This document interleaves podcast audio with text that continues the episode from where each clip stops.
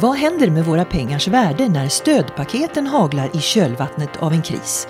Vilka nya ekonomiska möjligheter uppstår när vi måste tänka om? Möt Youtube-stjärnan och entreprenören som vid 23 års ålder utbildar hela världen på det där som vi alla borde kunna mer om, nämligen kryptovalutor och blockchain. Just det här avsnittet spelades in live som du också kan se efteråt på Youtube. Detta är Hjärntillskott med Lydia.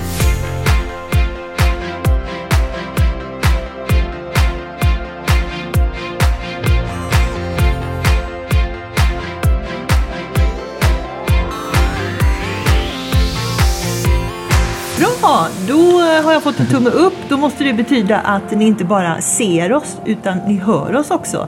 Och jag sitter här med Ivan Liljeqvist!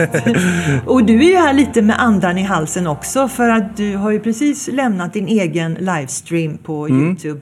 Kanalen Ivan on Tech. Ja, så vi livestreamar eh, varje dag klockan, klockan åtta. Ja, det är helt otroligt. Vad pratar du om där för de som inte vet, som inte har sett det? Uh, blockchain och krypton. Så det handlar bara om blockchain, krypto. Men i samband med det så pratar vi oftast också om ekonomi, om vad som händer i världen, om finanskrisen. Då allt är sammankopplat i slutändan. Såklart. Men du, vet du vilka som tittar? Eh, uh, det? det är folk från hela världen. Ehm, vi brukar ha ungefär 1000 som kollar live men sen är det upp till 30 000 som kollar varje dag på inspelningen. Mm. Ehm, och det är så pass mycket som händer i krypto varje dag så det finns alltid något att, något att prata om. Speciellt idag då när vi ser eh, finanskris, när vi ser centralbanker agera på olika sätt. Så det är jättemånga som är intresserade och vill hitta nya sätt att investera och försöka försvara sitt kapital också i dessa mm. tider. Och vi ska reda ut lite grann det här faktiskt för det här är ju eh, lite, inte nybörjarlektion, men ändå mm. lite så här så att vi förstår och hänger med i de här begreppen. Absolut. Eh, men du, en sak som jag har lärt mig när det gäller Youtube och din verksamhet är att eh, det är viktigt med vem som tittar, inte hur många Just som det. tittar. Absolut, så det handlar i slutändan om målgruppen.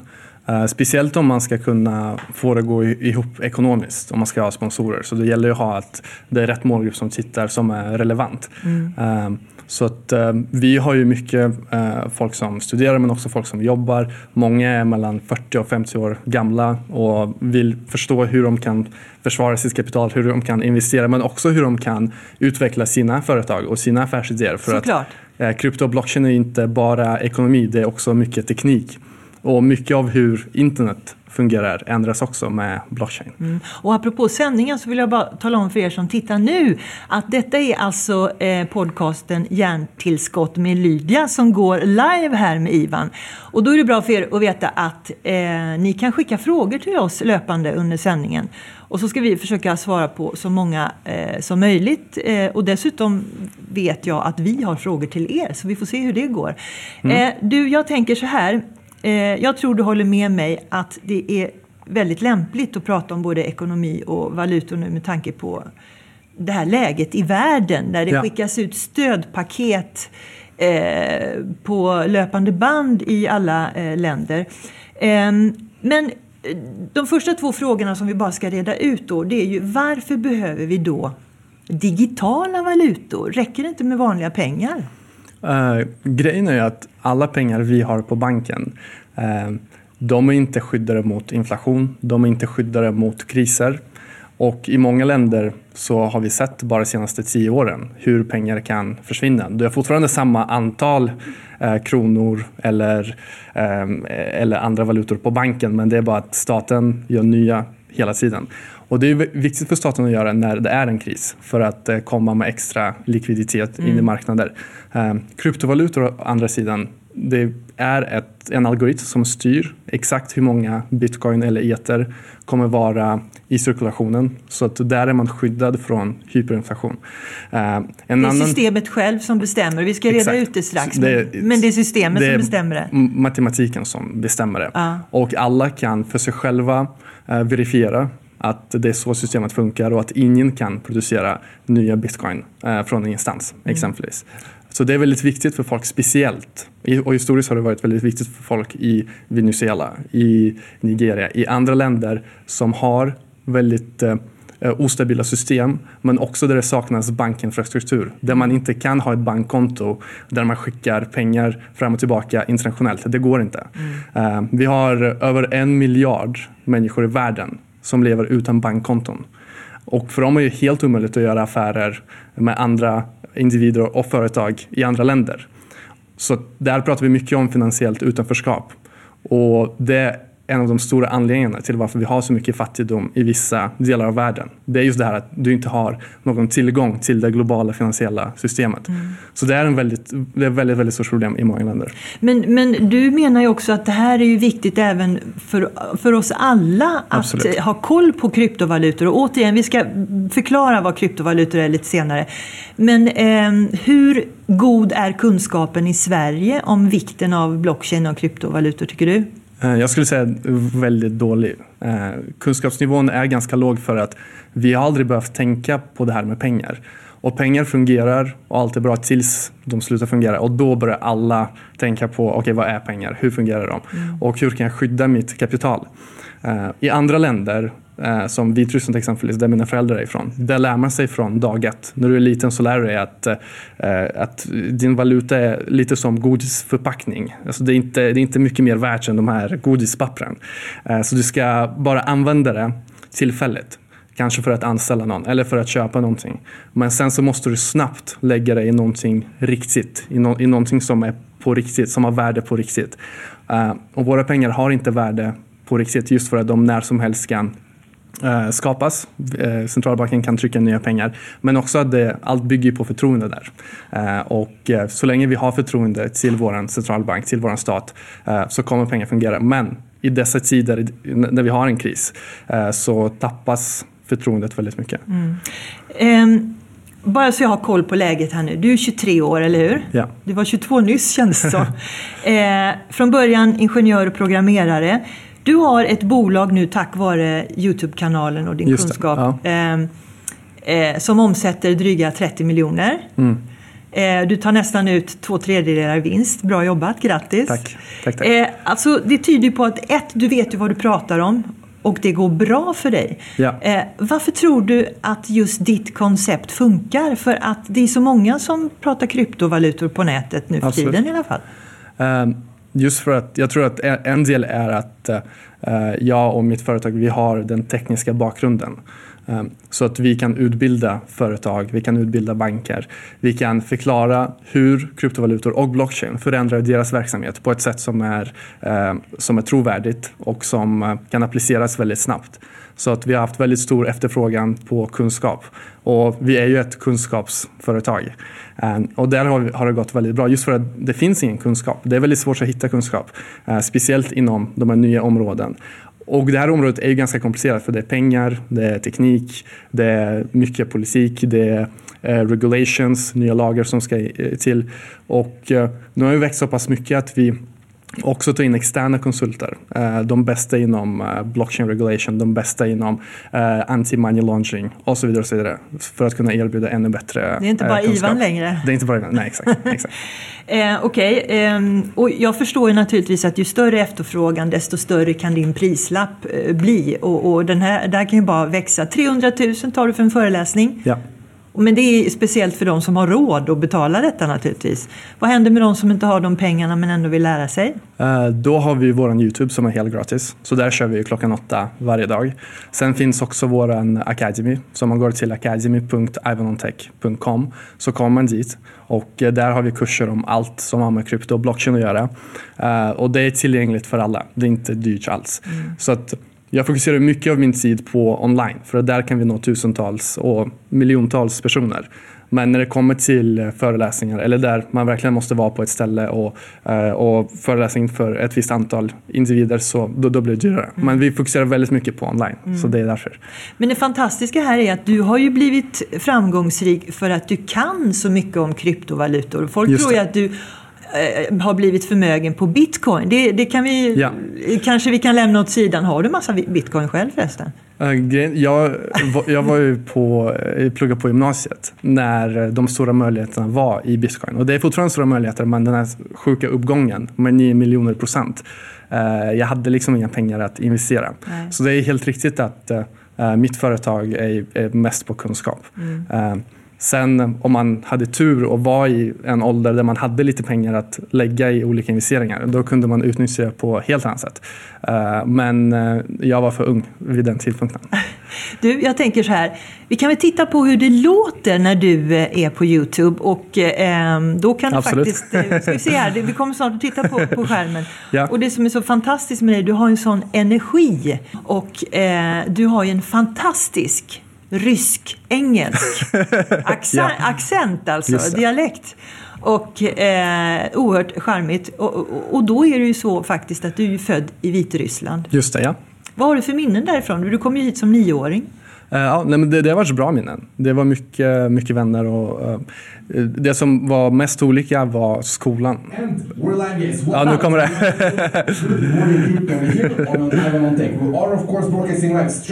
Out of Stockholm, Sweden, and we do this show each and every day at 8 a.m. Central European Time, guys. I come to you like an atomic clock each and every day. Look, I come to you like an atomic watch every, day. Just det, Ja, det, just och den här energin upprätthåller du i nästan en timme liksom. Just det, just det. Ja. Det är helt galet. Ja. Nej, men det, det blir så när man ser publiken och du ser alla de här kommentarerna och folk ställer frågor. Så att eh, när det är live så man får den energin av publiken faktiskt. Men du, du går upp tidigt på morgonen, sätter igång sändningen klockan Åtta, åtta ja. och sen håller på lite mer än en timme. Ja. Eh, varför just klockan åtta? Kan du inte unna dig själv och börja lite senare? Eh, nej, men det är just för att vi har så mycket annat eh, på gång också. Så jag vill bli klar runt nio så att man har en hela dagen framför sig. Så det var lite strategin. Annars om jag skulle börja tio då, då är jag klar elva och sen är det lunch och sen är halva dagen borta. Eh, och sen vi snackar lite om de här eh, som jobbar med Nyhetsmorgon och som jobbar tidigt på. Jag har ju lite försökt eh, göra som dem. Att man går upp tidigt med research och så sänder man när eh, alla andra vaknar. Vad pratar du om idag?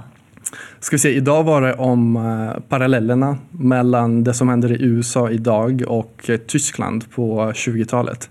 Eh, vi såg ju eh, bara några timmar sedan att eh, eh, det finns ett förslag i USA att ge alla amerikaner 2000 dollar i månaden tills den här krisen med corona är över. Eh, och det var på liknande sätt som vi såg i Tyskland på 20-talet när arbetare fick gratis pengar också utan att ekonomin producerade någonting. Sen är det självklart så att, att man förstår att det är viktigt just nu att hjälpa befolkningen. Men det kommer med ett pris och priset är ju att våra pengar förlorar sitt värde ifall vi ger gratis pengar utan, utan att ekonomin producerar någonting. Och i dagsläget så ser vi ju väldigt låg produktivitet globalt eh, för att inga produktionskedjor fungerar. Eh, Kina har ju legat nere i, i veckor, månader. Så att vi har ju väldigt få, relativt få varor och tjänster på marknaden samtidigt som vi ger pengar till medborgare. Så att det blir mer och mer pengar som konkurrerar för färre och färre varor och tjänster. Och det är då vi ser eh, inflation och priser upp. Så det här måste vi leva med, det här hotet eh, som eh, våra förfäder, höll på att säga, det är inte så länge sedan, 20-talet, 30-talet, depressionen, det, det är mer än verklighet väldigt Absolut. snart. Eh, Det kan absolut vara en verklighet.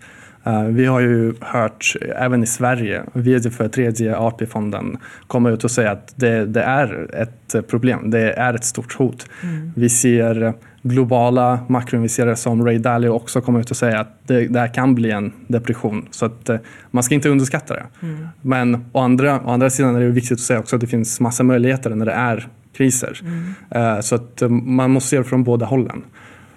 Eh, och då kommer vi in på det vi egentligen ska prata om, nämligen kryptovalutor. Men för att kryptovalutor ska kunna flöda så måste det finnas det. ett blockchain. Ja. Så ska vi börja med att du berättar, vad katten är det?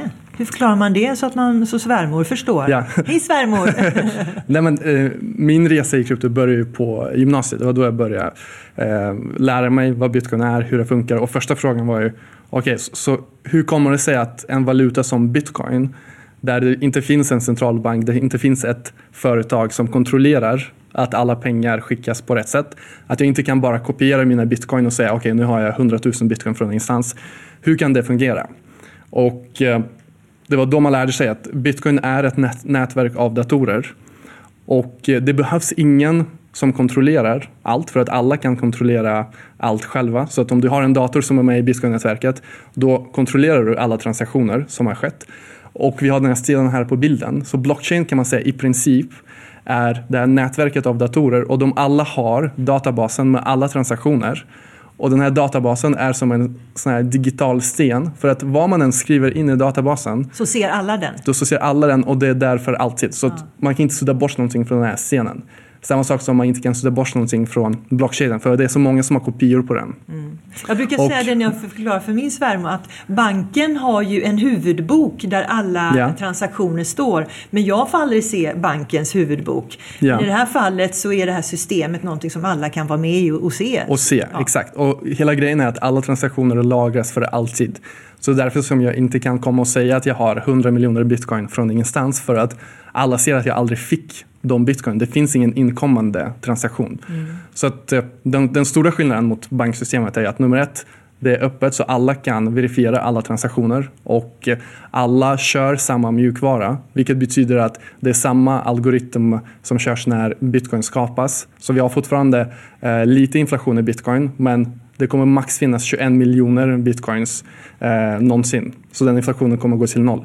Eh, och alla kör den här inflationsalgoritmen och alla vet att eh, den funkar på ett sätt att det kommer aldrig finnas mer än 21 miljoner bitcoin. Eh, så att vi brukar säga trust, don't trust, verify. Så att man behöver inte lita på någon. Du kan alltid dubbelkolla själv. Eh, exakt hur läget är på blockkedjan med alla transaktioner. För blockkedjan det är en databas med alla transaktioner. Och du kan bara lägga in transaktioner, du kan inte ta bort.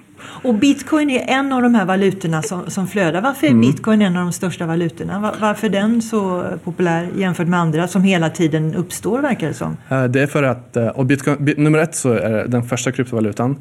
Den har klarat sig längst. Det är över tio år nu. Och det har mest trovärdighet. För att om man startar en ny kryptovaluta med ett nytt nätverk av datorer, då har man inte den här tilliten att det inte är några som kommer försöka ändra mjukvaran, exempelvis ändra inflationen. I bitcoin har alla den globala tilliten att det har funnits i tio år och det är omöjligt att ändra. Eh, Det, det kommer inte gå att eh, driva igenom det här att alla ska ändra sin, sin version av bitcoin och ändra inflationen exempelvis. Så det är just den här tilliten att, eh, att eh, allt är skrivet i sten. Hur bitcoin fungerar det kommer aldrig ändras. Du, det är många här som skriver, hur ska man börja med kryptovalutor som nybörjare? Eh, Jag tror att det viktigaste är att köpa lite. För det är så man får upp intresset. Och man, man behöver inte börja med riktiga bitcoin. Om man vill känna sig bekväm man kan gå in på Nordnet eller Avanza och köpa bitcoin-certifikat. Och eh, i början när man inte kan någonting så är det viktigt att bara köpa väldigt lite så att man är okej att det kan gå ner. För det är väldigt volatilt. Priset går upp och ner hela tiden. Det, det är också så här, det, det är många som undrar här, var, var, varför ska man investera just i bitcoin just på grund av att den är så volatil och hur vet man att den blir framtidens vinnare eller inte? Är det en chanstagning eller? Eh, det är inte en chanstagning för att det handlar om att man ska själv förstå hur bitcoin funkar och själv bilda sin egen uppfattning. Har bitcoin en framtid eller inte? Och det är som vilken investering som helst, det har ju risk. Och anledningen till att bitcoin går upp, upp och ner hela tiden så mycket, det är för att vi vet inte hur mycket en bitcoin är värd. Eh, och eh, det är bara att kolla på aktiemarknaden idag. Vi har sett S&P 500 gå upp och ner mer än bitcoin faktiskt senaste månaderna. Så att bitcoin är i sin linda. Man vet inte riktigt hur mycket den ska vara värd för vi vet inte hur det här finansiella systemet kommer utvecklas. Kommer det finnas kvar i det här tillståndet tio år framöver eller kommer vi se ett annat system? Ehm, det är viktigt att tillägga att vi, vi har ju haft det systemet nu sedan ungefär 30-20-talet. Och eh, exempelvis globala reservvalutan ändras ju hela tiden. Innan dollarn var det brittiska punden. Innan det så var det spanska, innan det så var det nederländska. Så det, den här reservvalutan ändras hela tiden. Så att det handlar mer om att nummer ett, man ska på något sätt exponera sig. Det kan bara vara att man köper 500 kronor i Börja bitcoin. med någonting så du Så förstår att, hur det funkar. så, så att man är med i marknaden. Ja. För att då får man upp intresset och då vill man lära sig mer. Mm. Sen kanske man eh, kollar på bitcoin och kommer fram till att "Oj, det här är inget för mig. Jag tror inte att det här har en framtid. Och det är okej. Men det viktigaste är i alla fall att man har försökt lära sig. Och eh, just nu så har vi en fri marknad. Bitcoin handlas överallt i världen 24-7. Eh, folk vet inte riktigt, kommer Kina komma att förbjuda bitcoin? Kommer USA förbjuda bitcoin? Det finns ju massa osäkerhet och man vet inte riktigt hur framtiden kommer vara om ett, två, tre år. Så därför är det väldigt volatilt. Så det är väldigt viktigt att bilda sig en långsiktig uppfattning. Vad tror du? Och, eh, nej, men jag tror att bitcoin kommer att spela en väldigt stor roll i, i framtidens finansiella system. Just för att eh, det är inte knutet till någon politisk kraft. Det är inte knutet till något land. Det är helt neutralt. Det är globalt. Vem som helst kan använda det. Så länge du har, bankkon- eh, sorry, så länge du har internet eller eh, mobil, och mobiltelefon eller dator så kan du använda bitcoin. Inget bankkonto krävs. Eh, Men du måste viktigt. komma ihåg din kod och nyckel för tappar du den så Exakt. förlorar du alla dina Så, pengar. pre- precis, precis. Så att eh, allt handlar om att du, man, ska, man ska komma ihåg sin kod. Ja. Exakt. Du, en liten rolig, eh, ehm, nu ser vi också här blockchain på um, mer eh, det, det sätt som jag är van att se det på. Det här att eh, det är ett nätverk och det är transparent och alla är delaktiga i huvudboken. Och det här då kryptovalutor kan eh, flöda. Eh, men eh, det som är intressant också i det här det är att bitcoin programmerades ju av någon eh, som hittade på det här. Eh, och ryktet säger nu att den här personen själv har 10 miljarder eh, bitcoin men plockar inte ut dem. Betyder det att han har glömt sin kod eller är han död? Eller, vad, eller om det nu är en han? Ja, man, man tror att eh, Satoshi, som pseudonymet är, eh, är död. Ja. Och eh, Satoshi kontrollerar ungefär en miljon bitcoin av eh, 21 miljoner totalt. Eh, och det, det kan Och då kan en bitcoin vara värd hur mycket då? En bitcoin idag är värd ungefär 7000 dollar. Um, så att han kontrollerar en miljon sådana, så det är ungefär 7 miljarder eh, dollar. Och um, det kan absolut vara vem som helst som har, som har skrivit den koden. Men det viktigaste att komma ihåg är att den koden är open source. Vem som helst kan läsa koden. Vi vet inte vem Satoshi är. På samma sätt som vi inte vet vem Pythagora är. Men vi använder Pythagoras sats i matematiken varje dag. Just det. Och det är för att vi, vi behöver inte veta exakt vem det är just för att vi vet att matematiken fungerar. Vi kan, vi kan verifiera själva. Men sen är ju den här aspekten att yes, ifall det är så att Satoshi fortfarande lever, då kontrollerar han en miljon bitcoin. Eh, Eller hon. Ja. Eller hon, ja. Precis. Vi vet ju inte det. Eh, vi undrar ju massa saker eh, om er som sitter och, och tittar. Och mm, jag tänkte att eh, den första frågan är faktiskt eh, hur många som använder kryptovalutor. Det ska ju bli väldigt intressant att se. Så ni får gärna svara på den så vi ser lite grann vad nivån är här. För det kan vara vad som helst. Vad tror du folk eh, generellt i Sverige eh, säger om kryptovalutor. Vi pratade om det precis i början nu Ja. av sändningen. Att kunskapen är låg. Men hur många, kan, finns det någon statistik på hur många som använder kryptovalutor? Nej, jag tror inte många använder, men det är nog en del som har i alla fall investerat lite i krypto. De som är intresserade av finans, de som är intresserade av aktier, av vad som händer i globala ekonomin. Eh, I de kretsarna är det många som investerar. Men just i Sverige så är det inte många som använder just för att hittills så fungerar vårt system ganska bra med betalningar och överföringar. Så det finns ingen anledning att spendera bitcoin i Sverige. Eh, tvärtom är det bättre att spendera kronor för många just för att kronor är sämre pengar än bitcoin. Och du vill ju hålla kvar bra pengar och spendera dåliga pengar. För du vill bara få bort dem och köpa grejer med dem. Så att, eh, jag tror inte i Sverige så ser vi att, eh, alltså, som statistiken säger här också med Stå, ja, det här är vår lilla statistik. De som tittar nu, majoriteten använder inte alls kryptovalutor. Eh, eh, 20 procent är nyfikna eh, och eh, Tju- 21 väldigt procent... högt. Ja, Det är ändå väldigt högt. Eh, Men sen är frågan, jag tror att de allra flesta här investerar, inte nödvändigtvis använder dagligen. Det tror jag är väldigt få. Just för att det är svårt att göra i Sverige eh, framförallt. Det är inte så många som accepterar bitcoin. Det går. Det finns Visa-kort exempelvis där du kan, som du kan ladda på med bitcoin och spendera överallt. Men eh, jag kan tänka mig en stor del av de 20 procenten investerar mest. Och då är det de som är intresserade av finans och, eh, och aktier och, och ser att det som händer i världen nu är ohållbart. eh, Med, eh, med alla eh, stimulus packages och vad som pågår. Och det har varit ohållbart i, i, i många år. Det är inte just att allt beror på viruset nu. Utan det systemet har varit ohåll, ohållbart i många år. Och eh, viruset är mer av en katalysator som har fått allt det här att... eh, Ställas eh, på sin ja. spets lite grann. Ja. Mm.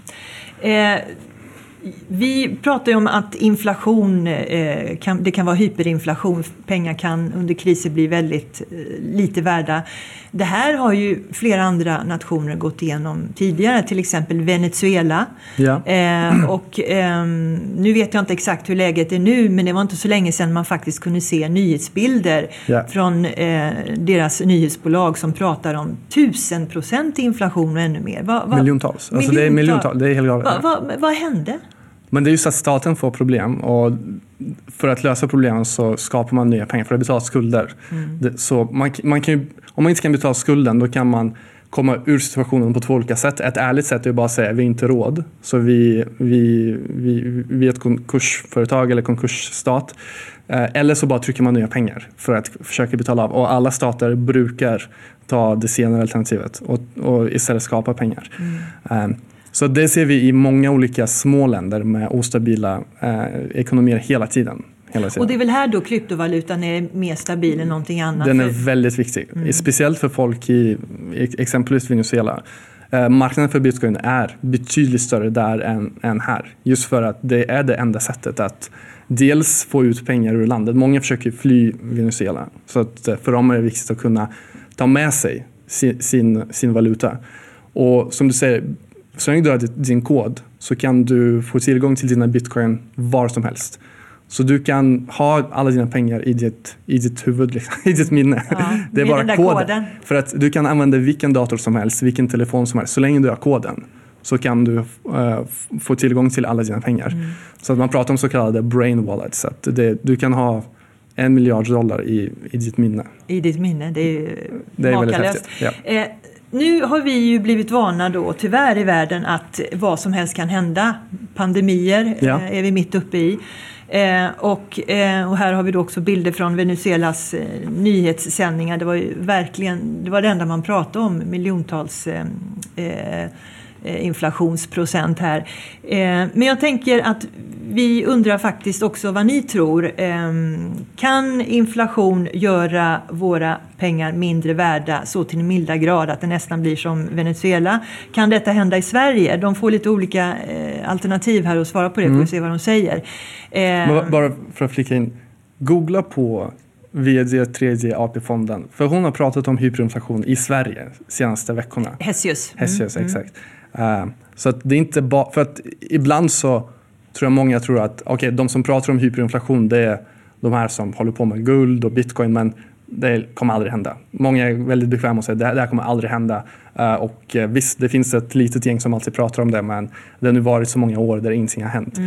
Eh, så istället lyssna på, eh, på Hessius istället, på vd för tredje AP-fonden. För att det, det är någonting man absolut ska ta på allvar. För det sista man vill göra är att sitta där med, med kronor som är helt värdelösa. Och eh, jag tror att det, det är viktigt med lite hälsosam eh, skepticism eh, mot, eh, mot nationella valutor. För, för ens egna bästa. Eh, på frågan om detta kan hända i Sverige så är det ju eh, i alla fall så här att eh, nej säger eh, vissa. Den rosa kolumnen. De tror att Stefan Ingves absolut har koll på vad som händer. Eh, ja, det är stor risk att det händer nu när Riksbanken printar pengar som aldrig förr. Att, och det ena krispaketet efter det andra-. Så det är ju en del som tycker så. Eh, och sen är det naturligtvis sådana som jag där man känner att man har ingen aning vad som helst kan hända. Och det är bara att kolla hur kronan har gått under de senaste åren. Ja. Jag minns när en krona var, eh, en dollar var sju kronor. Nu är den tio. Så att den har gått upp tre. Och det är ungefär 50 procent. Alltså tre är ungefär 50 procent av sju. Så att det har varit en helt eh, makalös förlust i, eh, i förmögenhet om man bara satt med kronor senaste, senaste åren. Sen är det såklart bra för exporten. Man kan använda det för att stimulera ekonomin, att försvaga sin valuta. Men det är viktigt att tänka på ändå, alltså bara under de senaste tio åren så har vi förlorat. Vi har gått från en dollar är sju kronor till en dollar är tio nu, över tio.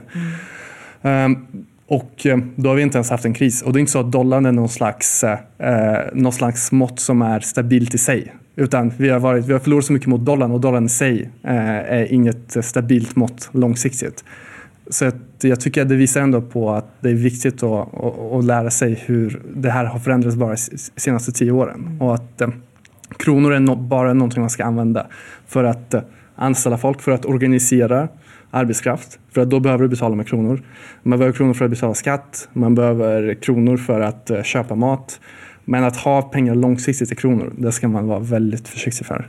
Tror du, givet det som händer, att eh, vanliga människor, sådana som inte jobbar med tech eller valutor, börjar prata om sådana här saker på ett mer ja, vardagligt sätt? För de flesta så, så kommer det fram bara när de åker på semester och märker att allt är 30-40 procent dyrare. Men tyvärr inte, inte vanligtvis. Så det är därför som de flesta eh, blir väldigt chockade när en kris händer och deras pengar förlorar värde. Ehm, och i länder som Sverige, vi har ju varit skonade från det väldigt länge. Det betyder inte att vi är skonade för alltid. Så att allt handlar bara om utbildning. Att man ska utbilda sig så mycket som möjligt och försöka få intresse för, för pengar. Hur de funkar och hur de skapas. Vem är det som skapar dem, varför? Och eh, hur man själv kan vinna eller tjäna på det. För att det är många som har tjänat på det. Det är väldigt viktigt att säga. Det är ingenting som politiker pratar mycket, mycket om. Oftast pratar vi politiker om att vi ska höja skatten med 1-2 procent för att omfördela från de rika till eh, arbetarklassen. Eller, ja. Men det är ingen som pratar om att om du har förmögenhet så är det väldigt lätt för dig att få billiga lån. Det, du har väldigt låga eh, räntor. Eh, Medan om du inte har förmögenhet, då kommer du aldrig få bra lån. Vilket betyder att eh, pengarna tas från de fattiga och ges till de rika. För de rika kan få nya pengar som precis har skapats när du tar ett lån från banken. Pengarna skapas från ingenstans. Medan om du inte har tillgångar och inte har förmögenhet, då förlorar du bara värde. För det är där inflationen kommer. Mm. Det är den, de som påverkas att, mest helt enkelt. Precis, så inflationen skapas ju när folk tar lån exempelvis. Mm. Och vilka är det som tar lån? Det är de som redan har förmögenhet. Så det är där den stora, den stora förflyk, förflyttningen av förmögenhet händer. Från de fattiga till de rika. Men det är ingen som pratar om det i politiska debatter utan där är det mest att vi ska förändra skatten med någon procent. Men det stora är ju just det här, det, det, det heter Cantillon-effekt. Och det är just att om du är nära printen, alltså om du är nära skrivaren som producerar nya, om du är nära banksystemet, eh, då får du pengar först. Då kan du gå och köpa eh, fastigheter.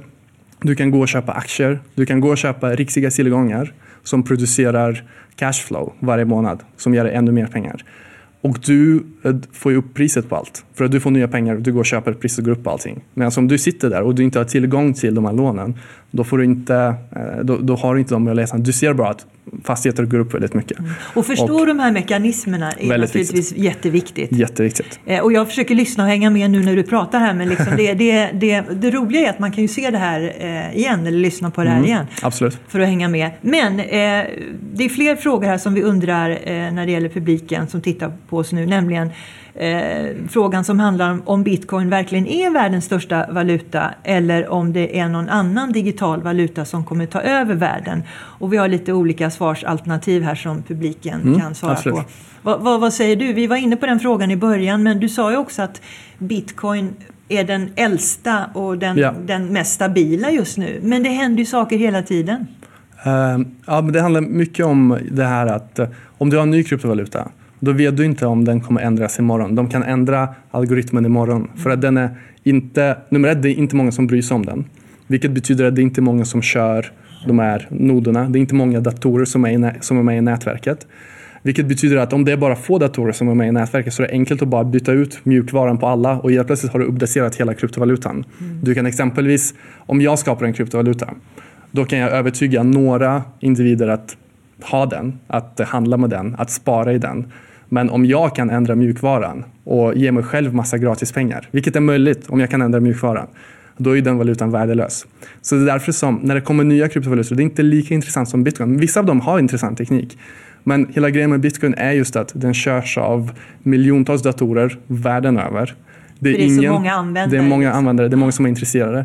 Det finns ingen möjlighet för mig att försöka övertyga dem alla att uppgradera sin mjukvara till min version där jag får massa gratis bitcoin exempelvis. Så det är mer den här tilliten att eh, bitcoin är bitcoin, det går inte att ändra den och eh, den har funnits här i tio år. Och allt handlar ju just att det, det ska vara många som är med, många som kör mjukvaran och det har vi just nu. Du, titta här då. Här säger ju de som tittar helt tvärtom. De tror på en annan valuta som kommer ta över. Ja. Eh, och några är, är i mitten där med rosa eh, procentsatsen är tvärsäkra på att nej, det är inte världens största valuta. Nej, det är inte världens största, men det är världens största kryptovaluta. Ja, okej, kör för det. Och sen ja då, ja, bitcoin kommer slash är den största valutan. Så här ser du lite fördelningen. Just och då ska vi komma ihåg att det var inte så många som höll på med kryptovalutor. Ja. Men de har åsikter, det är ju Just bra. Det. Absolut. Eh, vi kör den nästa frågan också så kan vi prata vidare om det. Och det, det blockchain handlar ju detta om då. Eh, det kan man ju använda till väldigt många olika saker. Mm. Det, till så. att även eh, förhindra valfusk till exempel. Ja. Eh, för precis som man kan göra transaktioner med pengar så kan man göra andra typer av transaktioner. Och den Just det. frågan undrar vi också naturligtvis. Eh, tror ni på detta? Det kan vi se hur resultaten blir alldeles strax. Men Ja. vad, vad kan man använda blockchain till förutom transaktioner då? Eh, Det handlar om att eh, först och främst ta bort mellanhänder. Så att i bitcoin har vi inga mellanhänder. Det finns ingen bank, det finns ingen som är i mitten. Vi kan göra affärer med varandra. Eh, En annan viktig del är eh, det här med eh, transparens. Bitcoin är transparent. På samma sätt man kan fortfarande bevara sin integritet. Så exempelvis med val. Jag vill inte att folk ska veta vad jag röstar på. Men jag vill kunna se att min, röst har räknats. Räknas, just det. Och det går kryptografiskt. Det, det finns en teknik som heter zero knowledge proof. Vilket betyder att vi kan bevisa saker matematiskt utan att avslöja känsliga uppgifter. Så jag tror absolut att sättet vi röstar på kommer ändras. Förmodligen med hjälp av kryptografi, förmodligen med hjälp av blockchain. Vi får se exakt hur det blir. Men just det här att jag har ingen aning om min röst räknades i senaste valet. Ingen aning. Den kanske inte ens Så räknades. är det i vissa länder. Ja, och eh, visst man kan vara valobservatör, man, försöker, man, man kan vara volontär, men de flesta är inte volontärer. De flesta kommer inte vara där och, och räkna röster och dubbelräkna. Utan de flesta förlitar sig på att, den, att någon har räknat och räknat rätt. Så, Men det, det här kommer naturligtvis många diktaturer att eh, undvika och, och ha val på det här sättet för då vet man ju precis hur det. går. Eller hur? Absolut. Så att då, då, jag tror i framtiden kommer man bara fråga, fråga sig varför, varför inte använda blockchain. Ha, har man något att dölja? För att om man inte har något att dölja då finns det ingen anledning att inte använda det. Nej. Men det är mycket som, som, som sagt, det är mycket som ska till för att det ska bli en verklighet. Eh, För att det ska vara användarvänligt. Man ska kunna ändå fastställa identitet. I bitcoin så är det ju, vem som helst kan ju skapa en wallet och vara deltagare. När det kommer till val då ska det ändå vara så en individ, en, en wallet eller en röst. Så det är fortfarande eh, teknik som ska, som ska till där. Men grunden är ju där. Grunden för att kunna rösta, räkna röster helt transparent utan att avslöja vem man röstade på. Kryptografiskt är det helt Du möjligt. återkommer väldigt ofta till det här med transparens. Får det här eh, fötter, systemet och valutorna, så eh, blir det ju svårare att fuska. Men jag ska bara Absolut. gå igenom här vad, vad de sa här. De säger till vänster här då, 36 procent, ja, blockchain eller annan säker teknik kommer användas vid val. Eh, Den rosa stapeln visar att ja, förvisso, men bara i demokratier. Eh, för diktaturer kanske inte är så pigga på att ha det här då. Eh, 15 procent i gröna stapeln, nej det gamla sättet kommer att stanna kvar. Och eh, den minsta stapeln, de vet inte. Eh, och jag känner likadant också att det låter ju bra men, men, men eh, det vet man ju inte hur det där går. Eh, och hur fort det går. Mm. Ehm, jag tänker också, du pratar om eh, finansiellt utanförskap och sådär. Eh, din akademi eh, manar ju till eh, utbildning. Mm. Ehm, vad är den största okunskapen kring det här märker du? Eh, exempelvis varför bitcoin har värde. Exempelvis eh, varför bitcoin är viktigt. Eh, Det är många som fortfarande undrar, men jag har ju pengar i bankkontot, inte det digitalt också. Varför behöver vi de här nya digitala valutorna? Så det är mycket grundläggande utbildning om vad bitcoin är och varför det är viktigt. Sen är det väldigt många som faktiskt vill jobba med det. För de ser att det är en helt ny industri. Och när, när det är en helt ny industri, då finns det massa möjligheter. Eh, Om man exempelvis vill göra ett nytt socialt nätverk idag så är det i princip omöjligt, väldigt svårt. Just för att internet är ganska stabilt nu. Vi har mognat. Så det är väldigt viktigt att vara med i omogna industrier som håller på att grundas. För det är där det finns många lätta affärsmöjligheter. Det finns många lätta möjligheter att grunda något som på riktigt blir stort. Eh, sen är det väldigt viktigt för folk att, eh, att hänga med i utvecklingen när det kommer till deras företag de har idag. Framförallt inom finans och, och inom teknik också. Så att vi utbildar väldigt mycket också hur man kan implementera blockchain hur det funkar tekniskt, hur det används och eh, hur man kan tjäna på det i, sitt, eh, i sin business. Eh, och det som du också faktiskt har bevisat nu att, och du har sagt till mig tidigare att Youtube och det man gör där, det är bara i sin linda. Men jag tänker ju att Youtube har man ju hållit på med länge. Men vad du menar är att man utnyttjar inte den som en affärsmöjlighet tillräckligt? Stämmer det? Jag tror att många nu fattar ändå att Youtube är viktigt och andra plattformar är viktiga. Men det handlar mer om att jag tror Youtube kommer bli mycket större. Inte nödvändigtvis just Youtube, men just det att folk tittar på content online. Och att det är så man får tillit. Det är inte genom reklam som du får tillit och kunder eh, i framtiden i alla fall, tror jag.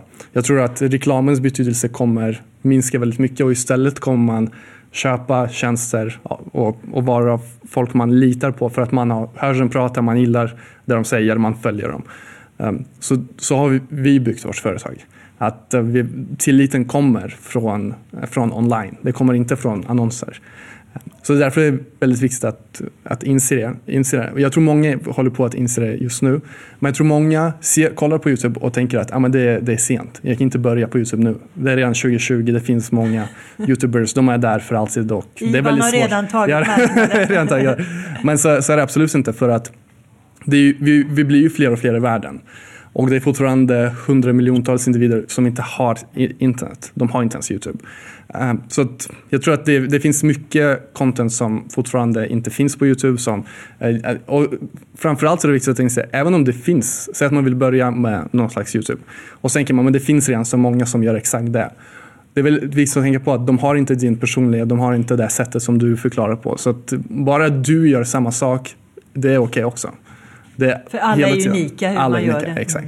Men framförallt att inse att hela det här influencer-spacet, det är också i sin linda eh, även idag. Trots att det kanske ser ut som att det är ganska etablerat. Eh, de ändras hela tiden. Influencers ändras hela tiden. Eh, och hela marknaden kommer bli större. För att det är många fler som kommer få internet närmaste åren. Vi snackar om hundra miljontals individer som inte har internet idag som kommer få det närmaste åren och det finns mycket möjligheter. Äh, alltid. Vad är ditt nästa projekt? Kan um, nej, men det är Academy. Det är, det är det största projektet just nu. Uh, så vi har många kunder från olika länder. Uh, det roliga är att uh, Head of Blockchain på Ericsson, han är från vår Academy. Så att vi har även varit framgångsrika när det kommer till uh, sätta väldigt höga positioner. Så våra studenter, det är folk som inte kan, från början inte kan så mycket, de lär sig mycket. Många av dem blir exempelvis Head of Blockchain på Ericsson som ändå är multinationellt eh, miljardsföretag. Och det är ditt gamla företag som du ja, jag jobbade på? Ja, exakt, exakt, exakt. Så, eh, så att, eh, vi, vi jobbar med många företag, med många institutioner och vi har kunskap för alla. Om man inte kan någonting, om man kan lite grann och ifall man kan mycket så, så har vi kunskap för det. Du, nu har du med glädje gjort reklam för eh, Ivanon Tech Academy och det får Just du det. jättegärna göra. Men eh, vad man kan summera det hela med att oavsett hur lite man kan eller hur lite intresserad man är så börja så du vet ja. hur det här hänger ihop. Absolut. Så kan man väl sammanfatta det. Verkligen.